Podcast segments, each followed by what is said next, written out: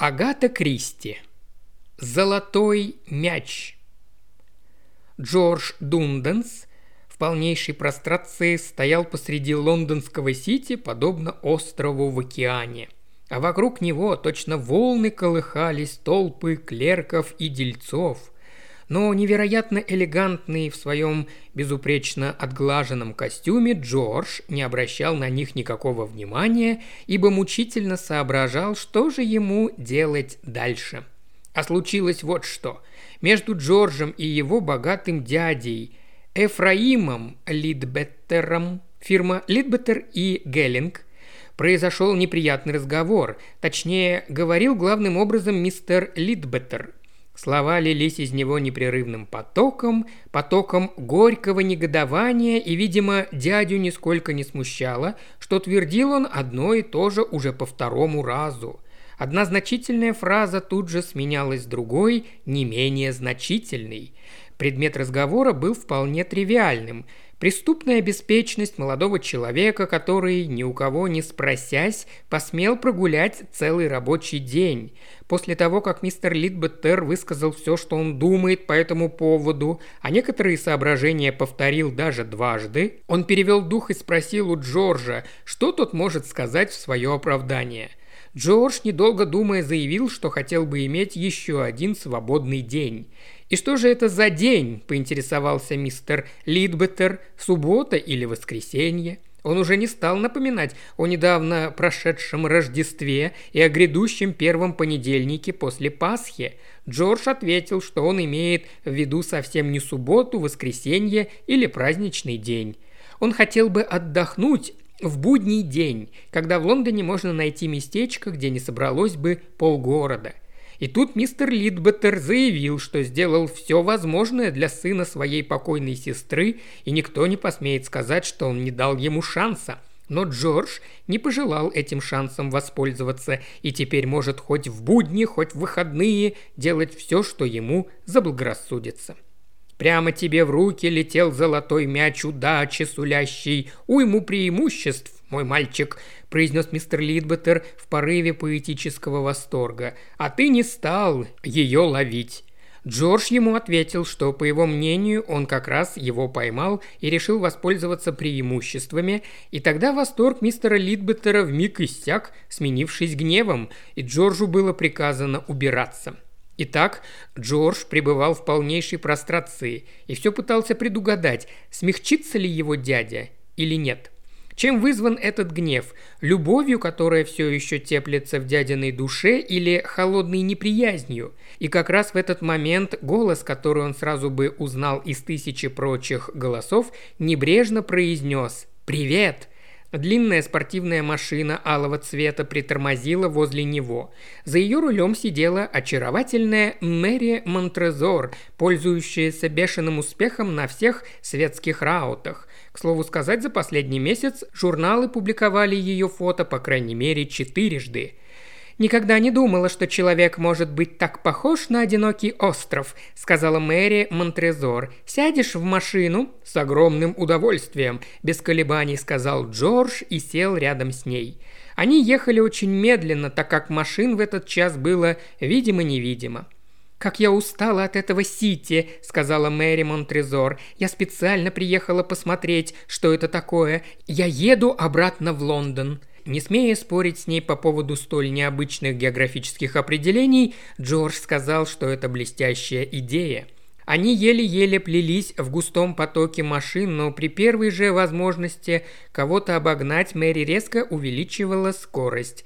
Джорджу показалось, что она слишком лихо все это проделывает, так недолго и кого-нибудь угробить но решил не вступать с ней в спор и предоставил своему очаровательному шоферу вести машину так, как она того хочет. Мэри первая нарушила молчание как раз в момент крутого поворота на углу Гайд-парка. «Как ты смотришь на то, чтобы жениться на мне?» – небрежно спросила она. Джордж невольно охнул, впрочем, подобную реакцию мог вызвать и автобус, который, казалось, неминуемо в них врежется. «Мне нравится эта мысль», – столь же небрежно бросил он, гордый своим остроумием. «Прекрасно», – сказала Мэри Монтрезор как-то неопределенно. «Возможно, тебе когда-нибудь удастся это сделать». Они, слава богу, целыми и невредимыми выехали на прямую дорогу, и в этот момент Джордж увидел свежие газеты, наклеенные на тумбу у углу гайд-парка. Мелькнули крупные заголовки. «Тяжелая политическая обстановка», «Полковник на скамье подсудимых», и еще два. «Юная леди выходит замуж за герцога» и «Герцог Эджихилл и мисс Монтрезор». «Что это тут написано про герцога Эджихилла?» – сурово спросил Джордж.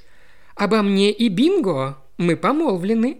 «Но ты же мне только что сказала». «А, это», – произнесла Мэри Монтрезор. «Понимаешь, я еще не решила окончательно, за кого мне выходить замуж». «Но для чего тогда нужна эта помолвка?» Просто я решила попробовать, удастся ли. Все думали, что ничего не получится, а я ведь с ним почти совсем не встречалась, честное слово. «Да, повезло уж этому, как его там, Бинго», – сказал Джордж, выместив свою досаду хотя бы тем, что назвал герцога столь непочтительным прозвищем. «Не думаю, что он так уж счастлив», – сказала Мэри Монтрезор. «Для Бинго счастьем было бы, если бы хоть что-нибудь смогло доставить ему удовольствие. Впрочем, я сильно сомневаюсь». Джордж сделал еще одно открытие, прочитав очередной заголовок. «Да, сегодня же в Аскете турнир, а почему ты не там?» Мэри Монтрезор вздохнула. «Решила немного отдохнуть», – жалобно произнесла она. «Вот и я тоже», – понимающе отозвался Джордж. «А в результате мой дядя выгнал меня, обрекая на голодную смерть. «Значит, если мы поженимся», – сказала Мэри, – «мои двадцать тысяч годовых очень даже пригодятся». «Это позволит нам жить в своем доме и даже с некоторым комфортом», – заявил Джордж. «Если уж заговорили о доме», – сказала Мэри, – «то давай поедем за город и подыщем себе хорошенький домик». Предложение было заманчивым. Они переправились через мост Патни, доехали до Кингстона, и тут же со вздохом облегчения Мэри нажала на акселератор. Очень скоро они уже катили по загородному шоссе – Через полчаса Мэри картинным жестом вскинула руку, на что-то указывая. Прямо перед ними у подножья холма стоял домик из тех, что торговцы недвижимостью называют, однако редко когда это соответствует действительности, очарованием старины. В данном случае подобные описания были совершенно справедливы, а домик действительно соответствовал этому названию. Мэри подъехала к воротам, выкрашенным в белый цвет – «Пойдем посмотрим. Это то, что нам нужно». «Согласен», – поддержал ее Джордж, но, похоже, в нем живет кто-то другой. Мэри досадливо отмахнулась от такой ерунды. Они прошли по подъездной аллее, вблизи дом оказался еще более прелестным. «Давай подойдем поближе и незаметно заглянем во все окна», – сказала Мэри. «Ты думаешь, это понравится его обитателям?» – спросил Джордж.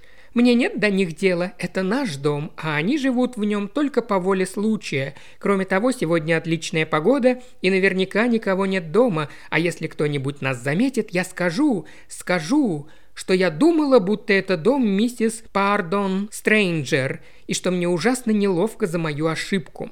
«Да, думаю, тебе поверят», – поразмыслив, согласился Джордж.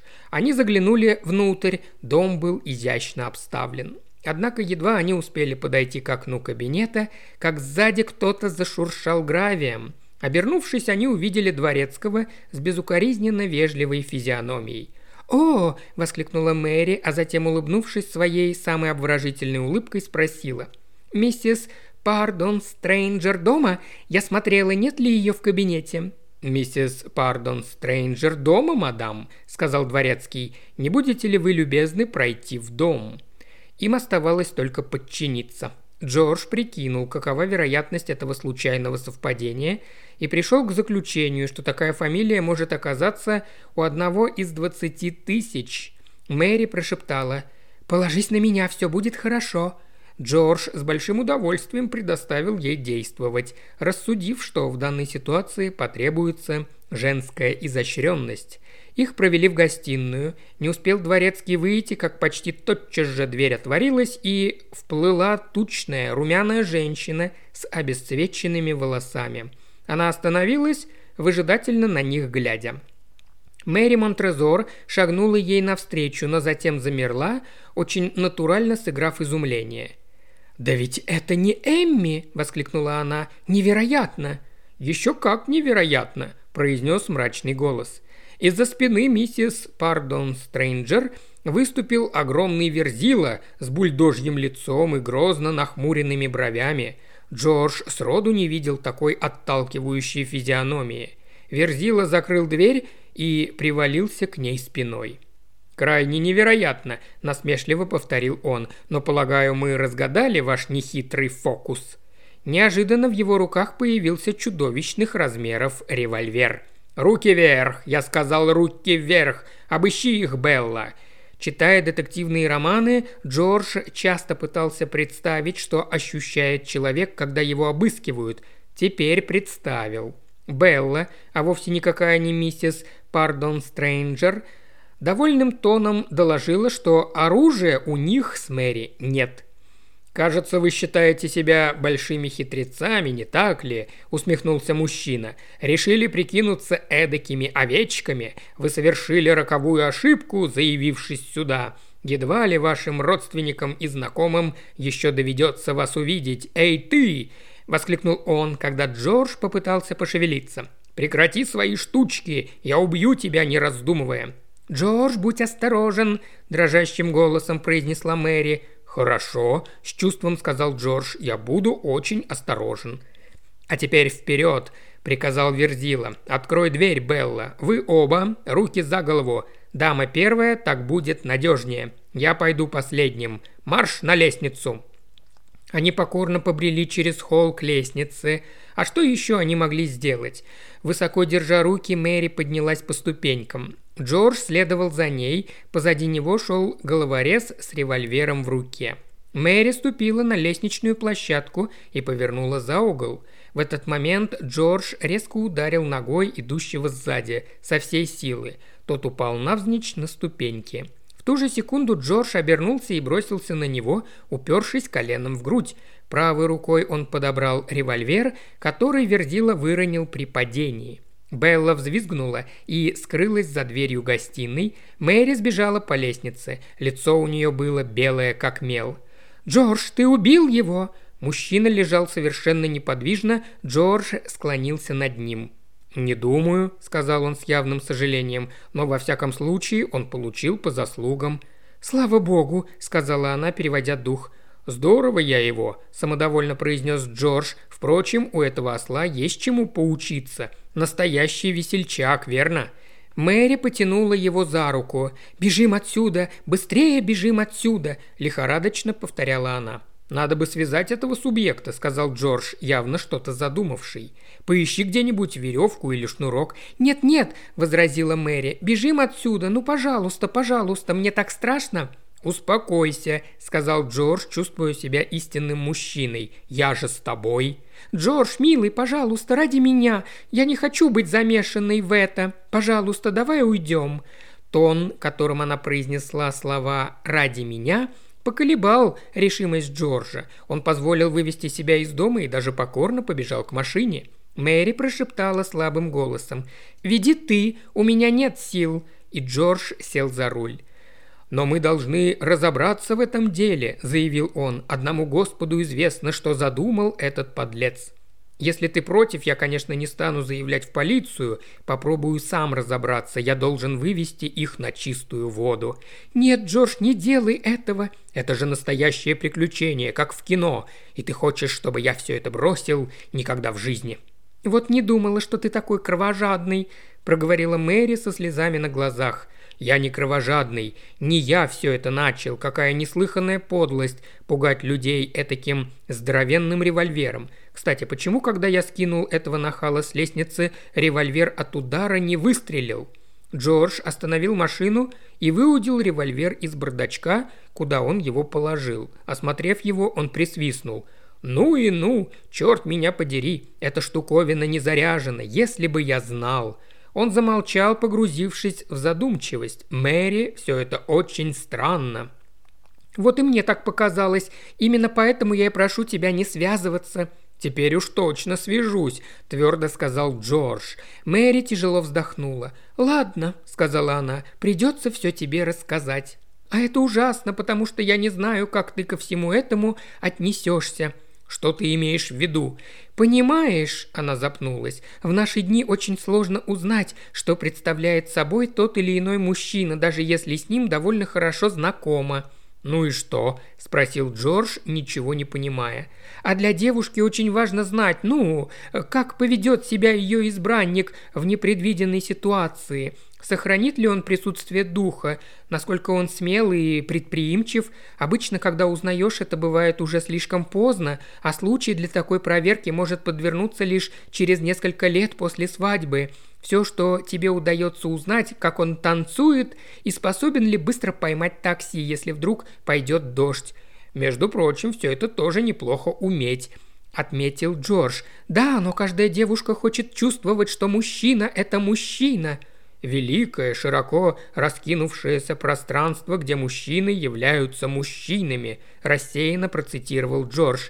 Именно, но у нас в Англии нет широко раскинувшихся пространств, поэтому нужно создавать соответствующую ситуацию искусственно. Вот я и создала. Так значит, ну да, это мой дом. Мы туда приехали не случайно, а по моему плану, и этот мужчина, которого ты чуть не убил, да, это Руби Уоллес, киноактер. Кроме того, он занимается боксом. Очень приятный и добрый человек. Я наняла его. Белла его жена. Потому я так перепугалась. Ты же мог его убить. Естественно, револьвер был не заряжен. Это театральный реквизит. О, Джордж, ты очень сердишься на меня. Я первый, кого ты м, подвергла такой проверке? О нет, их было, дай-ка я вспомню, девять с половиной. «И кто же не потянул даже на целого мужчину?» – любопытствовал Джордж. «Бинго!» – коротко ответила Мэри. «И никто из них не пробовал легаться как мул? Нет, некоторые сначала угрожали, некоторые сразу уступали, но все до одного в конечном итоге покорно отправлялись наверх, там нас связывали и вставляли в рот кляп. Затем, естественно, я начинала действовать, как в книжках, освобождалась от своих веревок, развязывала своего спутника, и мы уходили. Дом, само собой, был пуст. И никто ничего не заподозрил? Нет.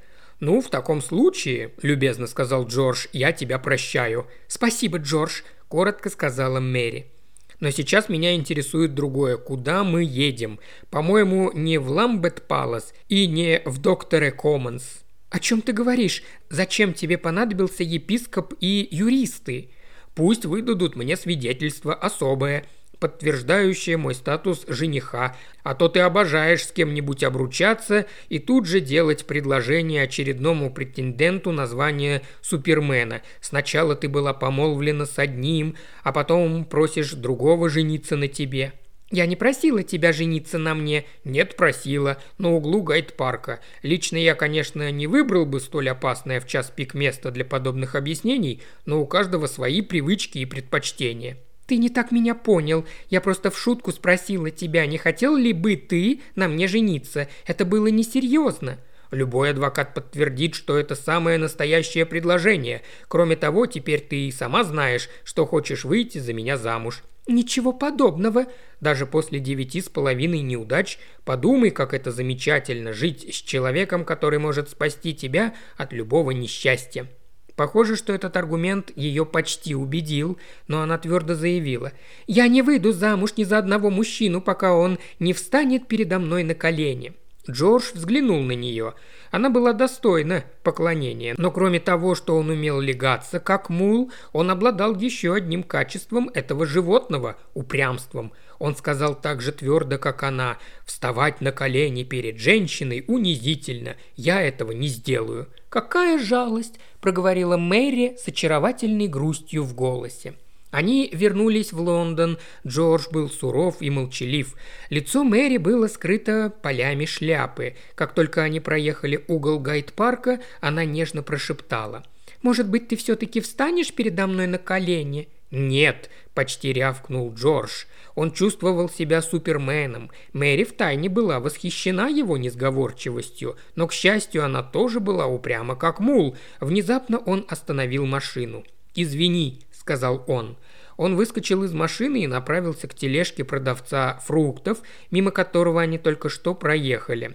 Через минуту он снова был за рулем. Суровый полисмен даже не успел подойти к машине. Джордж нажал на газ и бросил Мэри на колени яблоко. «Ешьте больше фруктов», — повторил он вслед за рекламой. «Между прочим, символ». «Символ? Ты о чем?» «О том. Ведь Ева дала Адаму яблоко, а в наши дни все наоборот. Адам дает его Еве, понимаешь?» «Да», – произнесла Мэри не очень уверенным голосом. «Куда тебя отвезти?» – сделанным безразличием спросил Джордж. «Домой, пожалуйста». Они подъехали к Гросвенор-сквер. Его лицо было просто окаменевшим. Выйдя из машины, он распахнул перед ней дверцу. Она сделала последнюю попытку – «Джордж, ну, пожалуйста, доставь мне это маленькое удовольствие». «Ни за что», – ответил Джордж. И тут это случилось. Джордж выскользнул, попытался сохранить равновесие, но рухнул на колени прямо в самую грязь. Мэри завизжала от восторга и захлопала в ладоши. «Милый Джордж, теперь я выйду за тебя замуж. Ты можешь отправляться прямо в Ламберт-Палас и взять то свидетельство у архиепископа Кентерберийского». «Я не собирался падать на колени», – горячо запротестовал Джордж. «Это все чер... Это все банановая кожура». И он поднял с асфальта расплющенную банановую шкурку. «Неважно», – заявила Мэри, – «что сделано, то сделано. И все из-за этой счастливой банановой кожуры. Ты ведь хотел сказать, что это была счастливая банановая кожура?» «Ну, что-то в этом роде», – подтвердил Джордж. В этот же день в половине шестого мистеру Лидбеттеру доложили, что племянник просил принять его. «Пришел с повинной», – решил мистер Лидбеттер. «Кажется, я был очень резок с мальчиком, но это только пошло ему на пользу» и сказал, что примет Джорджа. Джордж легкой походкой вошел в комнату.